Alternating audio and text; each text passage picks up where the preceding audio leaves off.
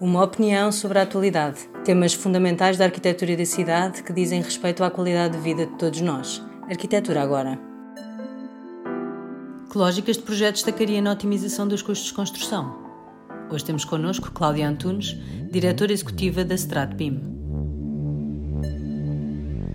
A transformação digital da indústria AEC baseia-se numa premissa simples, que é de que as pessoas certas tenham a informação certa no momento certo. Para isso acontecer, cada ativo físico requer um gêmeo digital correspondente. E um gêmeo digital é composto por informação geométrica, informação não geométrica e documentação, conhecidos no seu todo como modelo de informação para a construção. Deste modo, construindo virtualmente, por via da criação de modelos de informação, iremos deparar-nos com problemas com os quais, regra geral, apenas seríamos confrontados em fases de obra.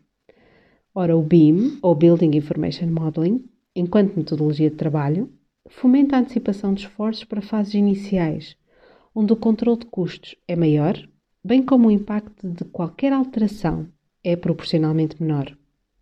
Por esse motivo, incentiva a colaboração entre os diferentes stakeholders desde o início, permitindo que cada um dê o seu contributo ainda em fases preliminares do projeto, resolvendo assim todas as questões pendentes antes da versão real do projeto.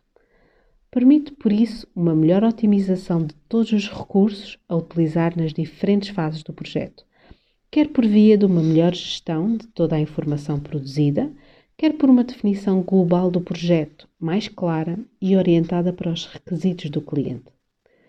Naturalmente, existem também desafios, nomeadamente no que se refere à produção e gestão de toda a informação. Por esse motivo, deve determinar-se o nível exato de informação necessária para evitar a produção de informação em excesso ou insuficiente, o que seria considerado um desperdício de tempo e dinheiro.